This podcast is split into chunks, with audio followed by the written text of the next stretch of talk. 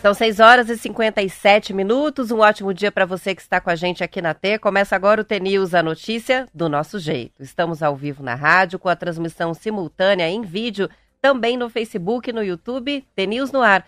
Os ouvintes participam escrevendo pelas redes sociais ou então mandando mensagem de texto, imagens para o nosso WhatsApp, que é o 419 9277 0063. Hoje é segunda-feira, dia 27 de março de 2023 e o TNews começa já. Hoje não tem o Marcelo Almeida, ele foi para o Rio de Janeiro no fim de semana. Quem acompanhou com a gente a transmissão na sexta-feira já sabe que ele foi passear por lá. E o voo atrasou. Ele vai estar de volta amanhã, terça-feira, ao vivo. E hoje eu toco aqui, junto com o Marquinho, o TNews, essa edição estadual, com a participação dos ouvintes que já começam a chegar por diferentes canais. Só reforçando, você pode participar pelo chat na nossa transmissão do YouTube. Nunca assistiu? Manda uma mensagem no WhatsApp que a gente manda o link. Mas é fácil de encontrar lá no YouTube, TNews no ar. Também pode participar pelo Facebook do TNews, pelo Facebook da Rádio T, que faz a transmissão também simultânea em vídeo, e pelo WhatsApp 419 92770063. Para a gente não perder a tradição de começar o dia com uma mensagem do Almatê, vamos para um repeteco. Almatê! Hoje um Almatê um pouquinho mais comprido aqui.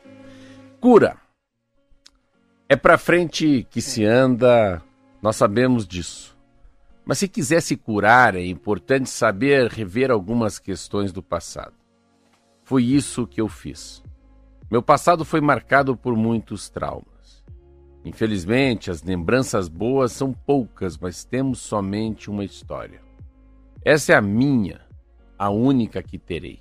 Então, apesar de não poder mudar o que já foi, eu decidi mudar o que eu faria com tudo o que me aconteceu e sei que essa foi a decisão mais sábia a ser tomada para me curar de tudo aquilo que durante tanto tempo machucou profundamente a minha alma, foi preciso me conhecer com profundidade. Se eu pudesse desenhar um mapa cujo prêmio final, o tesouro tão avidamente procurado, seria a cura para todos os meus males, a libertação das crenças que limitam e o reencontro com a essência que foi perdida ao longo da vida. Ou eu diria que o caminho a ser percorrido é o reverso daquele que julgaríamos necessário. A busca pelo tesouro começa com a decisão corajosa de olhar para trás, olhar para trás com carinho e disposição para encarar a dor nos olhos, para destapar as feridas e senti-las ardendo. O caminho começa no ato de voltarmos, voltarmos ao ventre de nossa mãe, refazermos todos os passos que demos até chegarmos onde estamos hoje. Ao longo desse trajeto, vamos amando e honrando nossas raízes, nossa família, nossos antepassados e perdoando aqueles que precisam do nosso perdão. É preciso refazer, refazer os passos dados com amor e compaixão, principalmente por nós mesmos. Nossos erros e acertos nos trouxeram até aqui, esta é uma grande verdade tudo tinha que ser exatamente da maneira que foi. Mas talvez, ao olhar para trás e fazer o caminho reverso, a gente perceba que nossa bagagem da vida tem sido muito difícil de carregar, pois a cada instante que passa a enchemos com mais rancor, mágoas, frustrações, questões mal resolvidas. Carregamos cada um desses pertences conosco entulhando-os cada vez mais na mala sem deixar nenhum ir embora e tornando nossa jornada mais cansativa, mais lenta e dolorosa. A única forma de nos desfazer de pesos desnecessários é nos livrando. Nos livrando da culpa que sentimos e da culpa que colocamos em cima de pessoas ou determinados acontecimentos. A libertação desses pesos pura, para experimentar a, e usufruir da leveza doce dessa liberdade, é preciso olhar para cada fase da vida, para cada pessoa que cruzou nosso caminho ou que trilhou a caminhada conosco e aprender a amar sem julgar. É preciso, Roberto, olhar para trás e amar mesmo sem entender, mesmo sem concordar. A cura, a cura só acontecerá se nós dispusermos a perdoar, amar, aceitar o que não pode ser mudado. Muito bem, foi caprichado hoje, apesar de gravado. São 7 horas e 3 minutos, muitas participações já estão chegando. O Dejair Márcio de Cascavel mandou inclusive foto de Cascavel, hoje temperatura agradável. A semana que começa com bastante sol, ao contrário de Curitiba, que está bastante nublado o tempo aqui. E hoje a previsão é um tempo mais fechado, mas a gente teve um fim de semana que não dá para reclamar não, bastante sol e muito calor.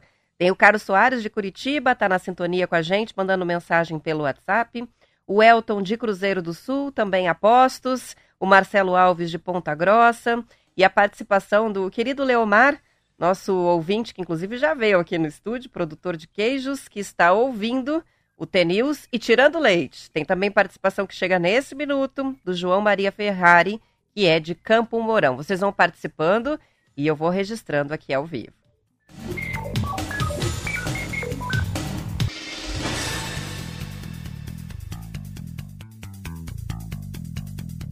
São sete horas e quatro minutos. Vamos começar passando aqui pelo futebol. O Atlético está na final do Campeonato Paranaense, ainda invicto na competição.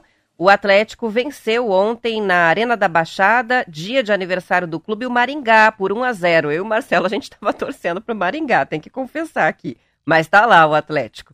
O gol da vitória veio já no final da partida, aos 43 minutos, e foi marcado por Christian, em jogadas criada por Léo Cittadini e o Pablo.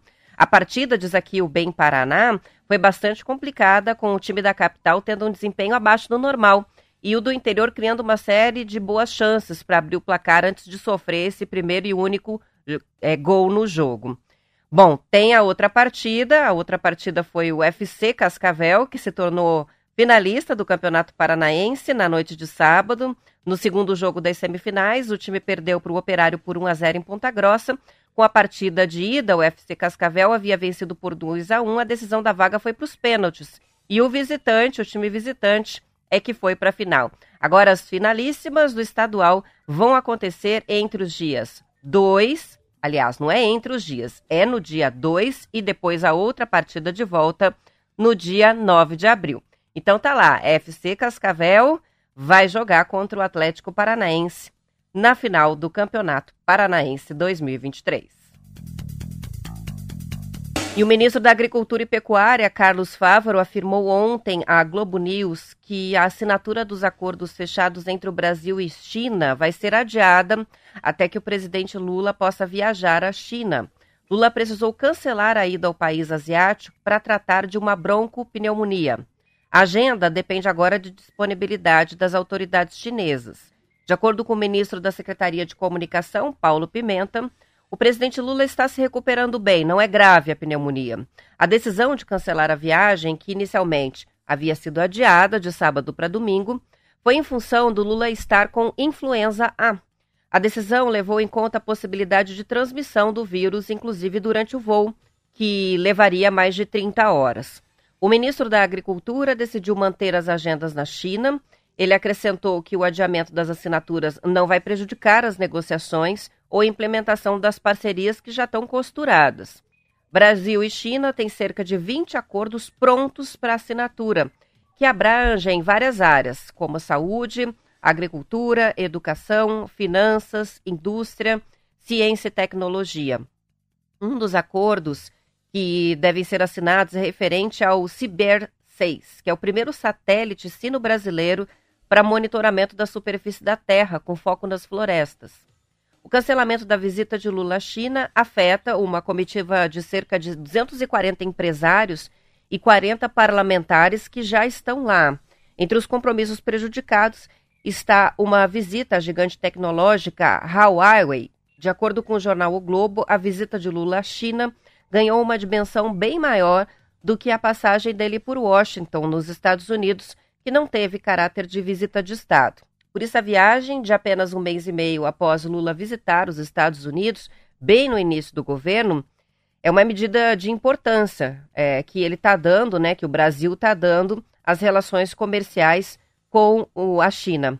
A preocupação é manter o equilíbrio da disputa entre essas duas superpotências. Brasil e Pequim trabalharam nas últimas semanas para elaborar uma lista.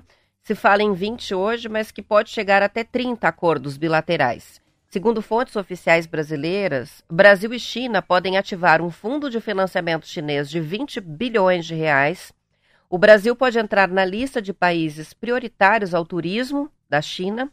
Os dois países devem selar um entendimento para desenvolver a sexta geração de satélites sino brasileiro.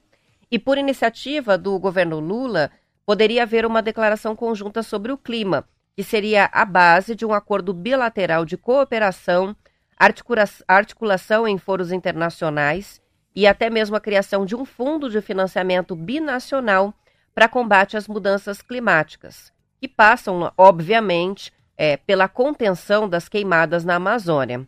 A nova data para a viagem ainda não foi marcada, mas a intenção do governo brasileiro é de que a visita aconteça entre abril e maio. Ontem o Paulo Pimenta concedeu essa entrevista à Globo News e falou que, por ser, embora tenha sido uma questão de saúde, por ter sido o Brasil a cancelar a visita oficial, agora, pelo protocolo, quem remarca é a China. Então, a intenção do, do governo brasileiro é que essa visita aconteça o quanto antes. É, o presidente Lula gostaria de estar na China já no mês de abril, mas não é essa garantia, porque a gente está dependendo agora da agenda é, da China, né, das autoridades chinesas, para remarcar essa viagem. E os, o ministro da Secretaria de Comunicação também reforçou é, que a decisão da, de desmarcar a viagem, que no início seria apenas remarcada para domingo por orientação médica do médico que atendeu o presidente é, lá em Brasília, né, na, na sexta-feira, era de que ele repousasse no sábado e pudesse viajar no domingo, mas depois a decisão foi de que ele não viajasse. E, em parte, de acordo com o ministro da Secretaria de Comunicação, a decisão foi tomada até pela questão da virose, né? É, ele viajar com a virose não seria exatamente um bom exemplo, ainda mais por 30 horas dentro de um avião, com a possibilidade de contaminar outras pessoas. Mas que não é uma situação pre preocupante, a situação de saúde do presidente, que é uma broncopneumonia é, é, leve, não há nada, nenhuma gravidade, né? Mas enfim, tá aí, agora é aguardar a próxima data. Aproveitando que eu estou falando sobre a questão da influenza, é, vamos falar depois do intervalo sobre duas notícias importantes. A primeira é sobre a chegada da vacina particular contra a influenza. Importante por quê? Porque o SUS oferece a vacina, mas para parte da população, né? Boa parte não vai ter direito a fazer a vacina gratuita, é, e aí vai depender da vacina particular. E a outra notícia é que a vacinação vai começar mais cedo no Paraná. Ah, mas já já eu vou trazer os detalhes. Já são 7 horas e 10 minutos. Vou fazer um intervalo rapidinho, já volto com mais notícias.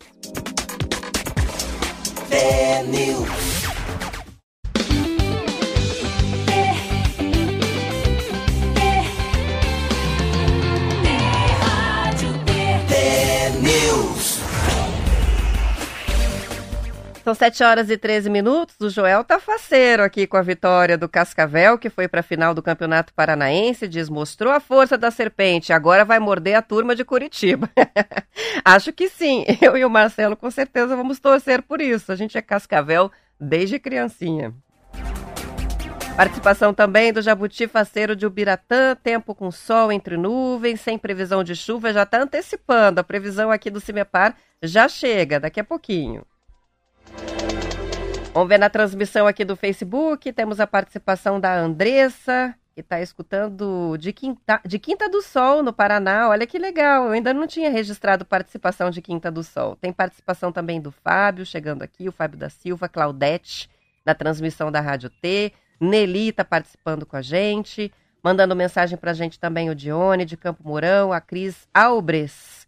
Bom dia, feliz semana para todos nós. O Altair, a o Delmar da Celaria, que também participa com a gente sempre, a Umbelina de Campo Mourão, a Marli Lopes, nosso ouvinte de todos os dias, o Genival, o Paulo Sérgio de Cândido Mota, estado de São Paulo, conectado com a gente através da transmissão do Facebook. No YouTube, como sempre, está lá o Geraldo de Colorado, Jair Miranda, o Rodrigo Ruiz de Apucarana, o Enesilmo Barbosa, o Pedro Aparecido dos Santos, de Tomazina, em Tomazina, o céu nublado nesta manhã e também o Wagner participando. Podem escrever no chat, mandar mensagem pelo WhatsApp que eu vou registrando aqui. Tá chegando aqui o Vanderlei de Campo Largo. Tá garoando no contorno sul. Hoje o tempo tá mais fechado aqui na região de Curitiba. E Luan Camilo, de Ponta Grossa, mandou inclusive a foto aqui. Eu não falei muito sobre o fato do operário ter perdido, porque a gente gosta tanto do operário, mas enfim. Ele mandou a foto do estádio e o coraçãozinho partido, porque quem passou para a final foi o Cascavel. Também com a gente, participando a Sônia, a Sônia de todos os dias, nosso ouvinte de todos os dias. Também a Cirlei, Cirlei de Campo Mourão. É, e tem mais uma participação chegando da Adélia de Mamborê. O pessoal participa bastante de todo o estado do Paraná. Antes do intervalo, eu falei que traria as notícias sobre a vacina da gripe, então vamos lá. A farmacêutica francesa Sanofi Pasteur lançou uma nova vacina contra o vírus influenza, que é o causador da gripe. A Efluelda, gostei do nome da vacina, voltada ao público a partir de 60 anos, estará disponível nas clínicas particulares de todo o Brasil a partir do mês de abril. O preço médio ainda não foi informado. De acordo com a Folha de São Paulo, esse imunizante é quadrivalente e protege contra duas cepas do influenza A, uma delas foi a que pegou o presidente Lula, e duas da influenza B. Apresenta quatro vezes mais antígenos. A vacina de dose padrão tem 15 microgramas, explica a reportagem, para cada cepa. E a Efluelda 60 proporciona uma eficácia relativa de 24% a mais de proteção da população idosa se comparada com o imunizante de dose padrão. Segundo a nota técnica da Sociedade Brasileira de Imunizações, a maior concentração de antígenos permitiu aumentar também a resposta do sistema imunológico dos idosos à vacina, em especial contra a influenza H3N2, que é mais comum e grave nesta parcela da população. A proteção para a influenza e todas as complicações oferecidas pela vacina de dose padrão para a faixa etária é inferior à verificada em jovens.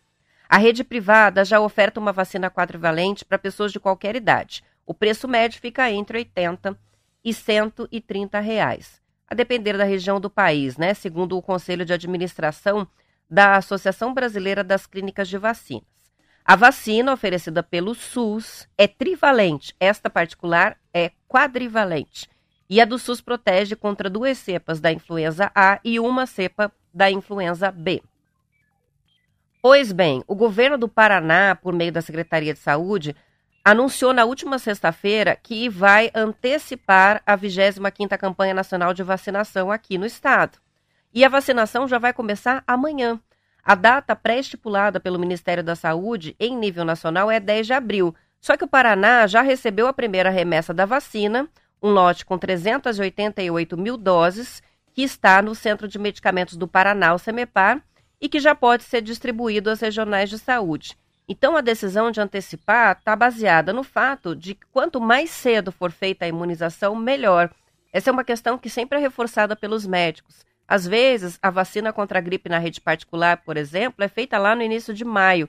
É tarde, porque a gente tem um tempo para o organismo é, se preparar depois de receber o imunizante para combater o vírus. E a onda de gripe começa antes, em abril, né? É, com a queda das temperaturas, a gente já tem o vírus circulando, especialmente nos estados do sul. Então, vacinar a fim de abril ou maio é tarde. É excelente a decisão, portanto, de começar essa vacinação em março. A vacinação contra a influenza é feita anualmente seguindo os critérios do nosso Programa Nacional de Imunizações. Os imunizantes são produzidos pelo Instituto Butantan e distribuídos para toda a rede pública de saúde. A composição da vacina muda todos os anos, de acordo com as cepas do vírus que mais circulam no momento.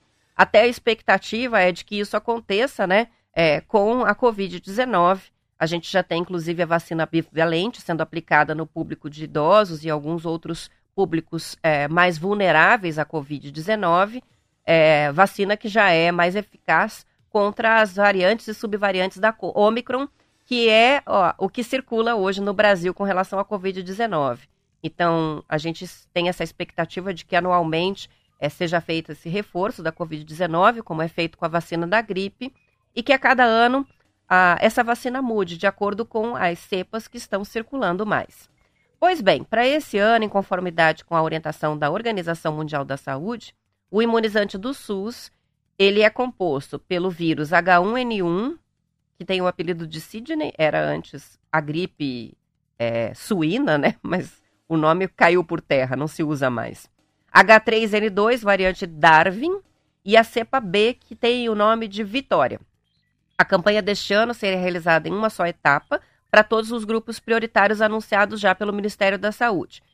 Entre eles estão crianças de seis meses a menores de seis anos, então quem tem criança pequena, é bom saber, amanhã já começa a vacinação, as gestantes e puérperas. Quem são as puérperas? As mulheres que acabaram de ter bebê no período de 45 dias.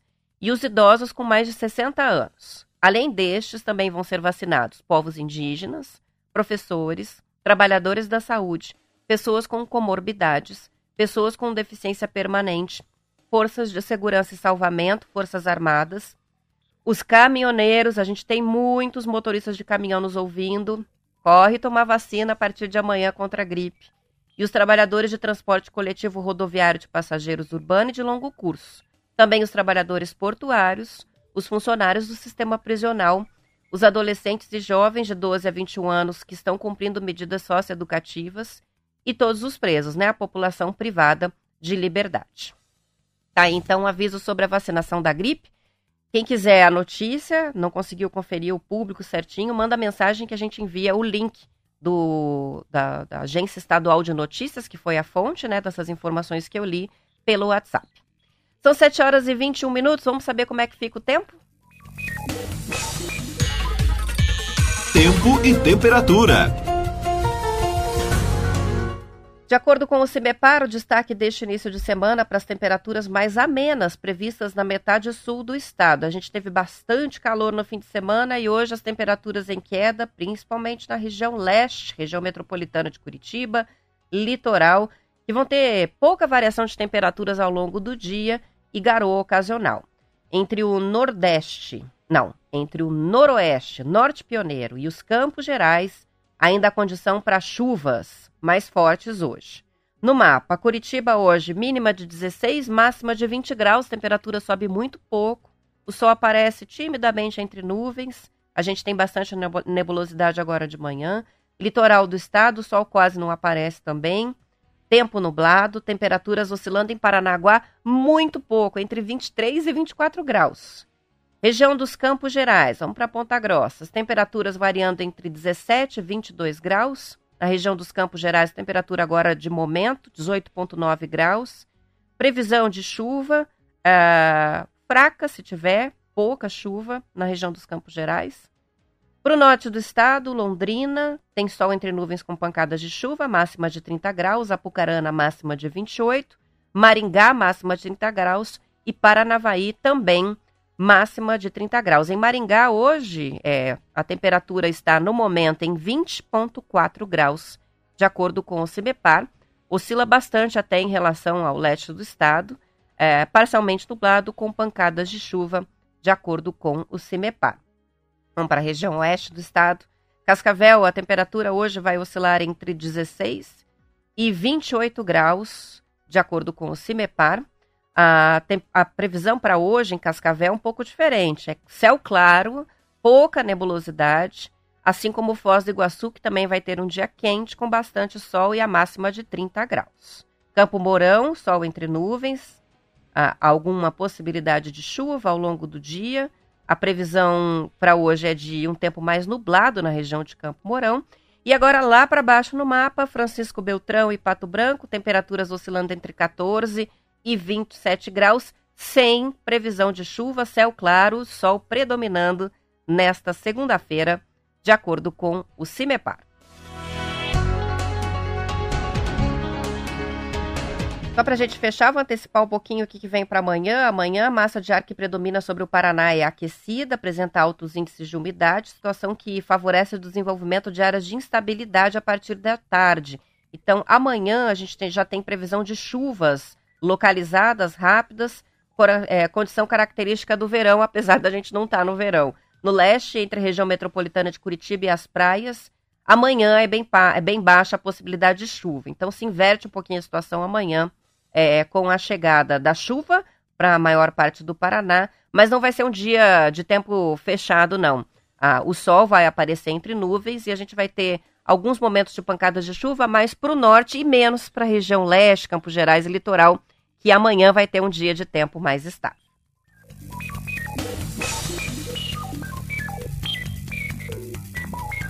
Marcelo Andrioli, de Curitiba, está participando com a gente, dizendo: olha, a vacina da gripe deveria começar já no dia 1 de março. Não sei se isso é viável, né, de ser feito, mas a gente sabe toda vez que houve alguém da área, algum profissional da área de saúde, a fala é sempre a mesma, né, de que quanto antes começar a vacina, antes da chegada do inverno, melhor.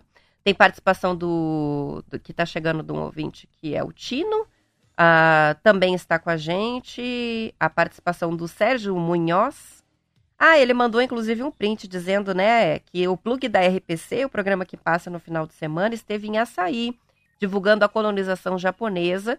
Para quem quiser, a gente pode mandar o link aí para assistir o programa, bem legal o Sérgio ter compartilhado com a gente, programa especial da RPC sobre Açaí.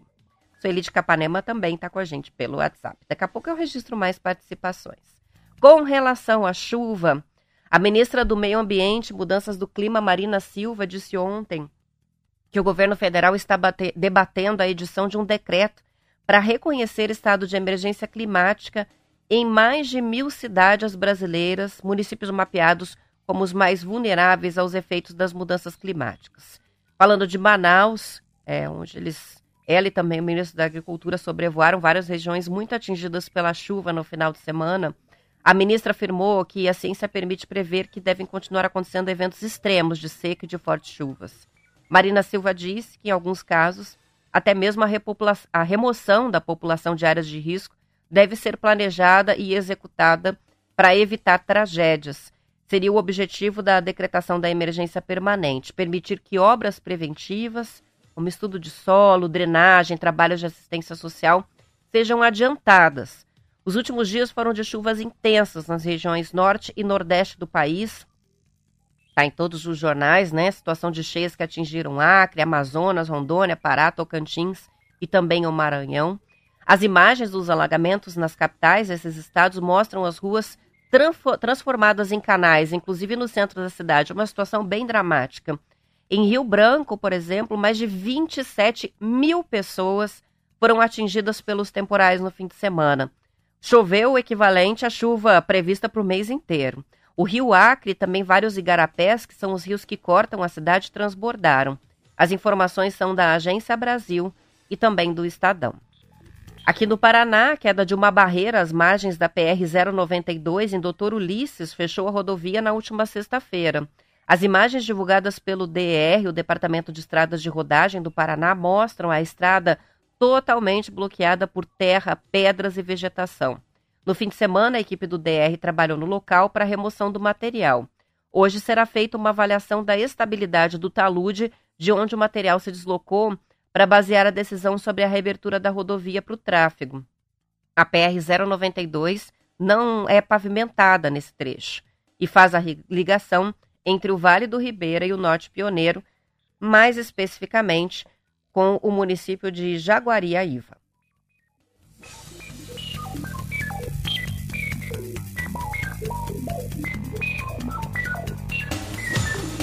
São 7 horas e 28 minutos e a concessionária que administra o Parque Nacional do Iguaçu, no Paraná, divulgou nas redes sociais o registro de uma onça pintada que foi flagrada atravessando uma rua asfaltada.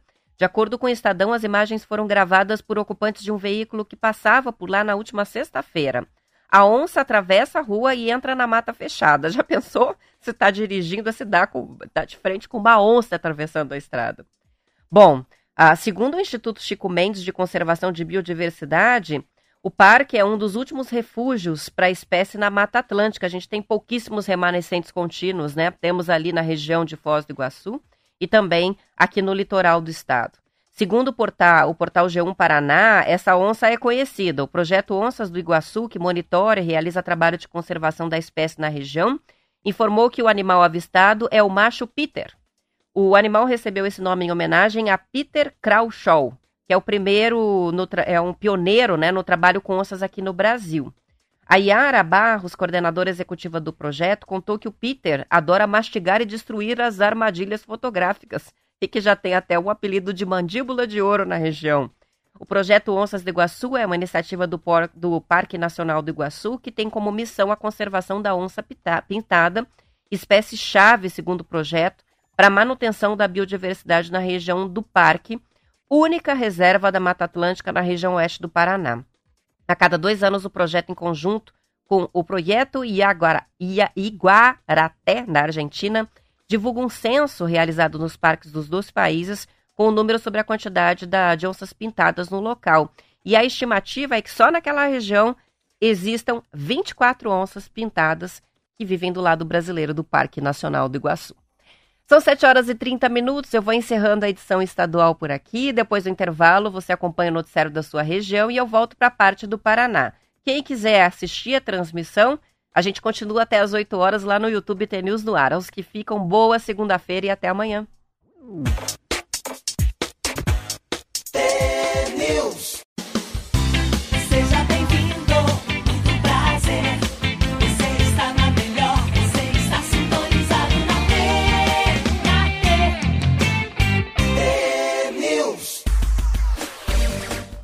São 7 horas e 34 minutos. O Paraná perdeu 270 agências bancárias nos últimos cinco anos, segundo dados do Banco Central. O número de agências passou de 1.406 em dezembro de 2017 para 1.136 em dezembro de 2022. O motivo principal seria o avanço dos meios digitais de contato entre os clientes e os bancos, além do avanço dos chamados bancos digitais que nem tem lojas físicas de atendimento. O head de produtos e pessoa física do banco digital C6 Bank, o Max Gutierrez, lembra que antes as pessoas tinham conta em um determinado banco porque aquele era o único com uma agência bancária na cidade, por exemplo. Hoje, pelo celular, o cliente acessa um banco e pode pagar boletos, fazer investimentos sem sair de casa. Outra razão que influencia no fechamento de agências bancárias é a atitude dos próprios bancos, que estimulam cada vez mais os clientes a usar os serviços online, o que provoca menos idas às agências físicas. A gente só vai, né, praticamente ao banco hoje em dia para tirar dinheiro. Quando tira, né? Porque quase todos os comércios aceitam, se não os cartões, o próprio Pix. Na região sul, o Paraná foi o estado que mais perdeu agências. Uma pesquisa global da Mambu, que é uma fintech alemã do setor financeiro, mostrou que 73% dos brasileiros fazem transações e pagamentos recorrentes pelos meios digitais. As informações são do portal Bem Paraná. E a Universidade Tecnológica Federal do Paraná abre hoje as inscrições para o vestibular 2023 para ingressar no segundo semestre do ano letivo. Interessados podem formalizar a participação até o dia 9 de maio. O lançamento marca o retorno do modelo de prova na instituição, que não fazia vestibulares há 13 anos. Segundo a UTF-PR, são 3.006 vagas em 107 cursos. Metade das vagas é destinada para a concorrência geral e a outra metade para estudantes que tenham cursado integralmente o ensino médio em escolas públicas. Dentro desta segunda metade, ainda existem cotas para candidatos de baixa renda pretos, pardos, indígenas e pessoas com deficiência. Os interessados em pedir a isenção da taxa de inscrição podem fazer esse pedido até o dia 12 de abril. Podem participar pessoas inscritas no Cadastro Único do Governo Federal e também qualquer estudante de escola pública que, mesmo não inscrito no Cadastro Único, consiga comprovar renda insuficiente, que é a renda de até um salário mínimo e meio. A prova será realizada no dia 4 de junho em 13 campi, com início às duas da tarde, 60 questões de múltipla escolha e também a redação. As cidades onde vão acontecer as provas da UTF-PR são Apucarana, Campo Mourão, Cornélio Procópio, Curitiba, Dois Vizinhos, Francisco Beltrão, Guarapuava, Londrina, Medianeira, Pato Branco, Ponta Grossa, Santa Helena e também Toledo. E a empresa MSC anunciou que vai usar o porto de Paranaguá também para embarques em cruzeiros e não apenas para escalas. A partir do mês de novembro deste ano, o navio MC Lírica vai operar itinerários com embarque no porto de Paranaguá, que seguem para Itajaí, Buenos Aires, na Argentina, Ponta do Leste, no Uruguai. A expectativa é que Paranaguá seja usada por turistas do Paraná e dos estados vizinhos. Atualmente, a maioria dos paranaenses que fazem cruzeiros embarcam em Santos, no estado de São Paulo. A MSC agendou 16 saídas de Paranaguá para a próxima temporada. No fim do ano passado, o porto de Paranaguá recebeu de, o navio de cruzeiros MSC Harmonia. A embarcação atracou no berço 215. A parada turística foi um teste para inserir o terminal paranaense na escala fixa das embarcações da empresa. O MSC Lírica, também segundo a companhia, é um navio transatlântico de padrão internacional que tem teatro, cassino, boate e várias atrações para as crianças.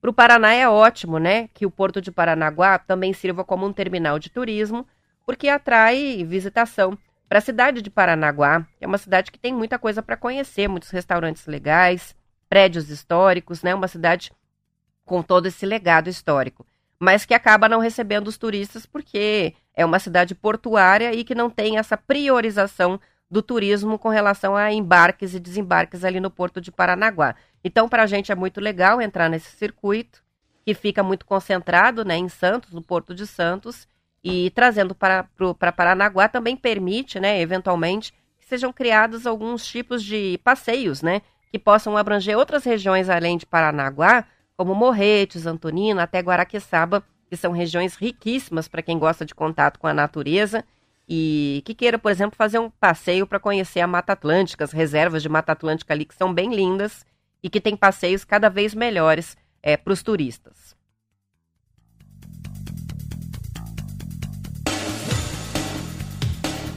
O Plínio está participando para a gente, falei sobre a questão né, dos bancos, do fechamento das agências é, de bancos, ele diz é, sobre Pix, TED, DOC, cartões de débito. Aqui em Joinville tem uma rede de supermercados, não é pequenininho, médio porte, que vende barato há mais de 20 anos, mas só aceita pagamento em espécie. Isso é muito atípico, né? Acreditem, diz ele, verdade verdadeira é a rede Albino em Joinville que não aceita nenhum outro tipo de, nenhum outro tipo de pagamento a não ser dinheiro. Bem estranho isso, né?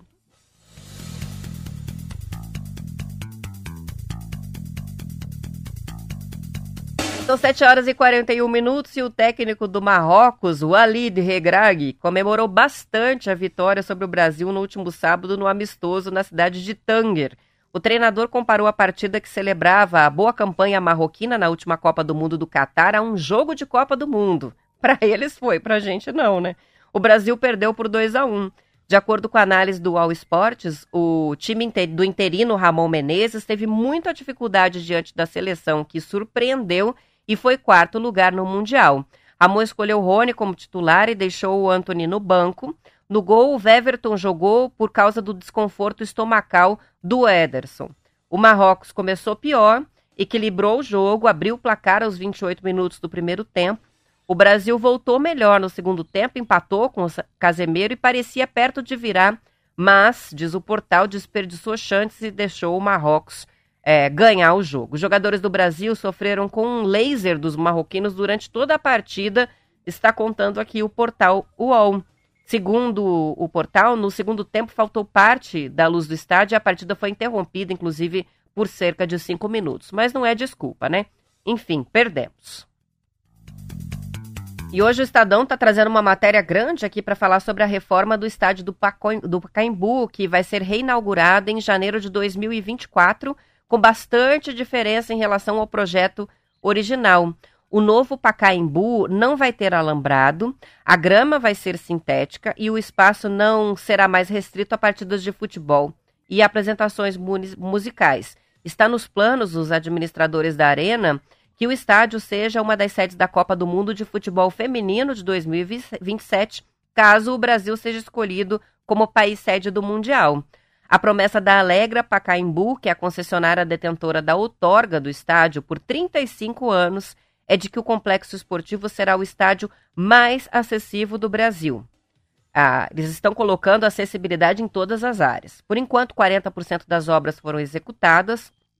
A equipe do Estadão fez uma visita às obras é, e conta que restam 10 meses para a reinauguração, está prevista para o dia 25 de janeiro. 25 de janeiro, que é aniversário de São Paulo e a data da final da Copa São Paulo de Futebol Júnior do ano que vem. A ideia da empresa é tornar o Pacaembu um espaço multiuso, ampliando as áreas monetizáveis para gerar retorno financeiro com o negócio a Alegra. No ano que vem, o estádio vai receber 450 eventos, considerando as, todos os sete espaços reservados para eventos que o conjunto vai abrigar. Isso inclui salão nobre, passando por centro de convenções até o campo, com capacidade para 40 mil pessoas em apresentações musicais. estão previstos 80 shows e ao menos 20 partidas de futebol. A Alegra pôs abaixo as arquibancadas leste-oeste, mas garante que vão ser refeitas com a mesma geometria das originais. Vão ser construídos banheiros, bares, restaurantes sobre as novas estruturas.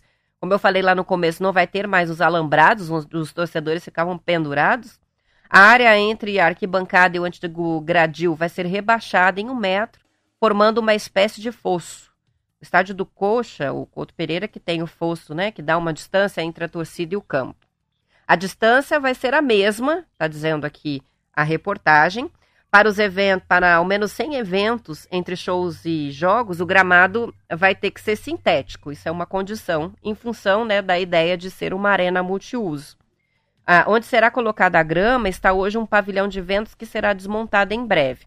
Essa tenda, erguida no ano passado, com capacidade para 9 mil pessoas, já abrigou shows de artistas como Gal Costa e o padre Fábio de Mello. Foi uma maneira da empresa conseguir receita durante o período de obra.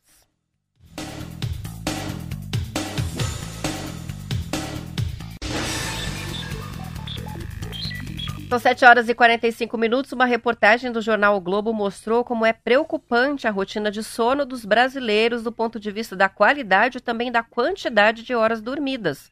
De acordo com a matéria, o dado mais recente da Associação Brasileira do Sono, que é de 2019, é de que os brasileiros dormem 6,4 horas por dia. No ano anterior eram 6,6. Segundo a médica neurologista Augustina Furnari, Augustina Furnari, a tendência é de queda ainda. Ela lembra que hoje se dorme entre uma e duas horas a menos do que há 50 anos em função do nosso estilo de vida, que inclui uma carga de trabalho excessiva, vida social muito ativa e estímulos antes é, de dormir que não existiam, né? Que é ficar na frente do celular, na frente da TV e dos computadores. Na mesma linha, mas na Argentina, Estudos realizados pela CONICET e pelo Observatório da Dívida Social da Universidade Católica Argentina revelaram que menos de 15%, pouquinho menos de 15%, 14,8% dos argentinos dormem menos do que 6 horas por dia. Isso é muito pouco. Segundo o levantamento, esses números referem-se principalmente a pessoas que têm entre 35 e 50 anos e que vivem nas grandes cidades. A especialista ouvida pelo jornal alertou que alguns existem alguns mitos sobre o sono. Ela disse que o álcool, por exemplo, ao contrário do que muitos pensam, não ajuda a dormir. Então, aquela história de tomar uma dosezinha para ver se o sono vem, não é uma boa ideia. O efeito sedativo do álcool passa e o sono fica sem qualidade, superficial e fragmentado. Se em um primeiro momento a pessoa que bebe se sente relaxada, sonolenta, algumas horas depois o álcool acelera a atividade cerebral. Além disso, é uma substância muito diurética, ou seja, faz com que a pessoa acorde a todo momento com a bexiga cheia. Outro comportamento que muitas pessoas têm, mas que não ajuda no sono, é adormecer vendo TV. Muita gente faz isso para não ficar pensando né, nos compromissos, nos problemas, no que, não tem que, no que tem que resolver no dia seguinte. Ah, vou assistir um pedacinho de um filme, algum programa e durmo na metade. A recomendação é não fazer isso. É desligar todos os aparelhos eletrônicos pelo menos uma hora antes de dormir. Então, a hora de ir para a cama é hora de levar um livro ou uma outra coisa para ler e não no celular, muito menos no computador ou na televisão. Por quê? Porque a luz emitida por esses aparelhos atrapalha a secreção de melatonina, que é o nosso hormônio do sono. Então, você pode até pegar no sono pelo cansaço, mas dá uma bugada aí no sistema da gente e dorme muito mal. Então tá aí, algumas dicas, não muito novas, a gente sempre ouve falar sobre isso, mas importantes de, res, de ressaltar, considerando que se dorme cada vez menos e que cada vez mais pessoas têm problema de insônia.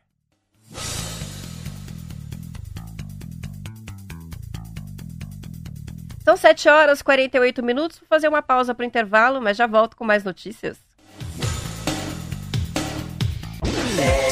News.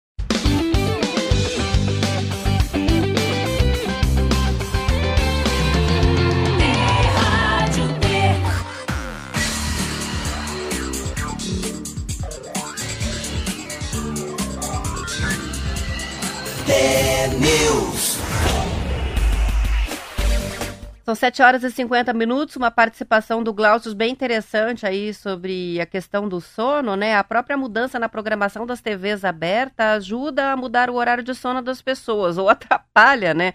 Olha a hora que começa a antiga novela das oito. Bem colocado, Glaucio. Se a novela das oito começa às nove, pouco, as pessoas vão dormir muito tarde.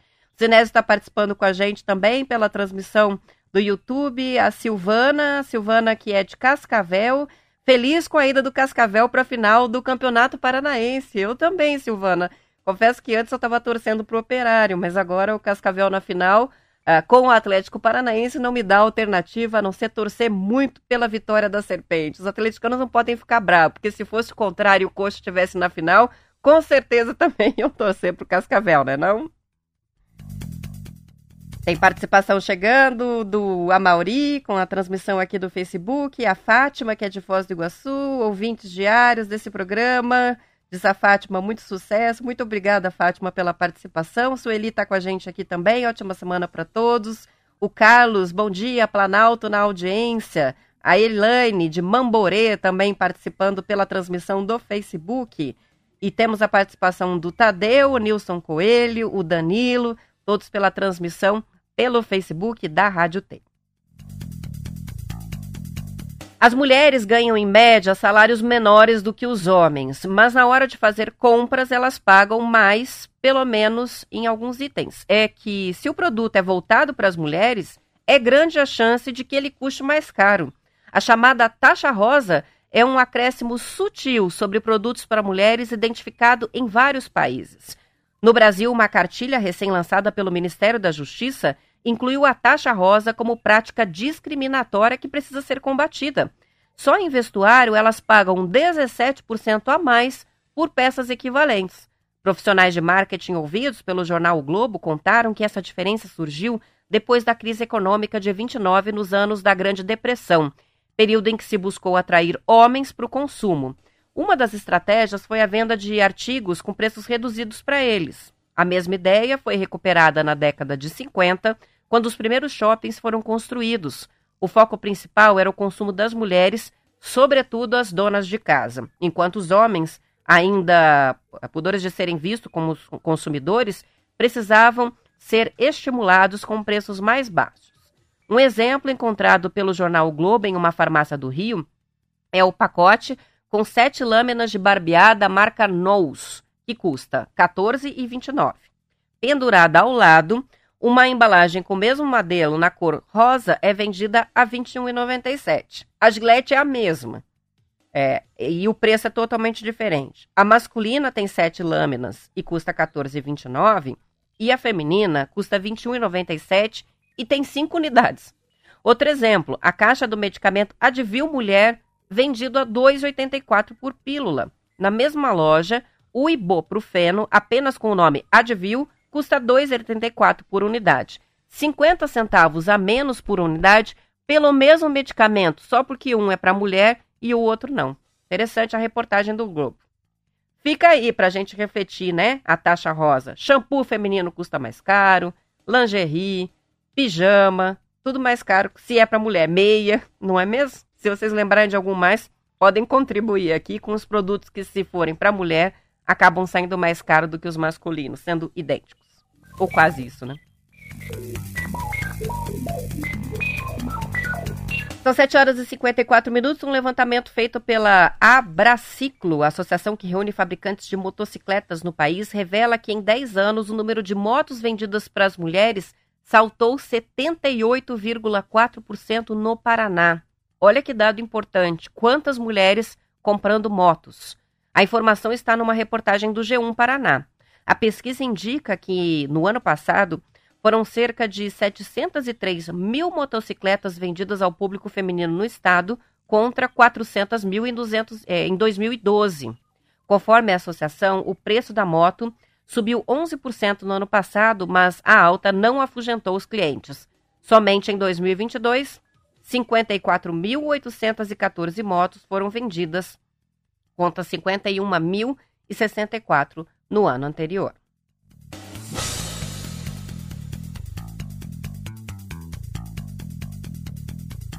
E agora uma matéria que está no jornal o Globo de hoje, impulsionado pela ascensão da pauta armamentista, que ganhou bastante força no Congresso Nacional ao longo da gestão do ex-presidente Jair Bolsonaro. O número de deputados federais com armas registradas no próprio nome mais do que dobrou na legislatura em comparação com a anterior. Um levantamento feito pelo Globo identificou 45 parlamentares que têm armas, número 125% maior do que na última composição da Câmara, quando eram 20. Os dados foram levantados com base em processos que correram nos tribunais do país, declarações de bens à justiça eleitoral, falas públicas e acesso ao Sistema Nacional de Armas. O número desconsidera os deputados entusiastas é, que atiram em clubes, mas que não têm o porte ou a posse, como é o caso, por exemplo, citado na reportagem da Júlia Zanata, que recentemente publicou uma foto com um fuzil na mão com referências ao presidente Lula. Entre os congressistas armados, mais da metade são filiados ao PL, o partido do ex-presidente Bolsonaro.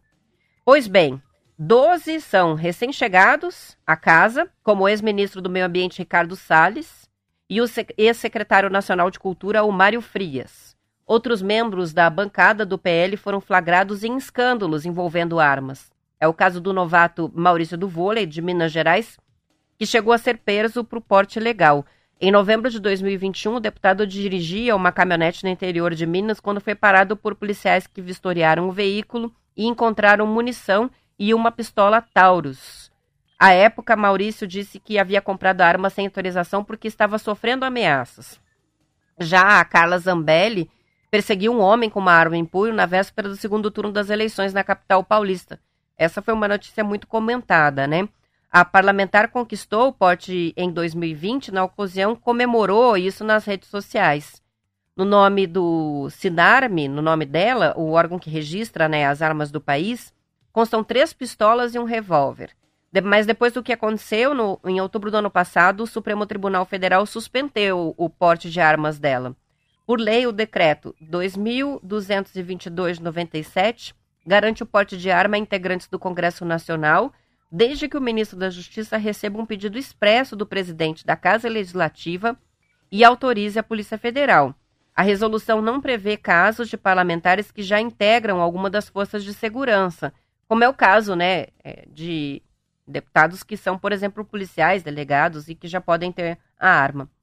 E também que possam vir a ter direito de acordo com o Código de Conduta da Corporação.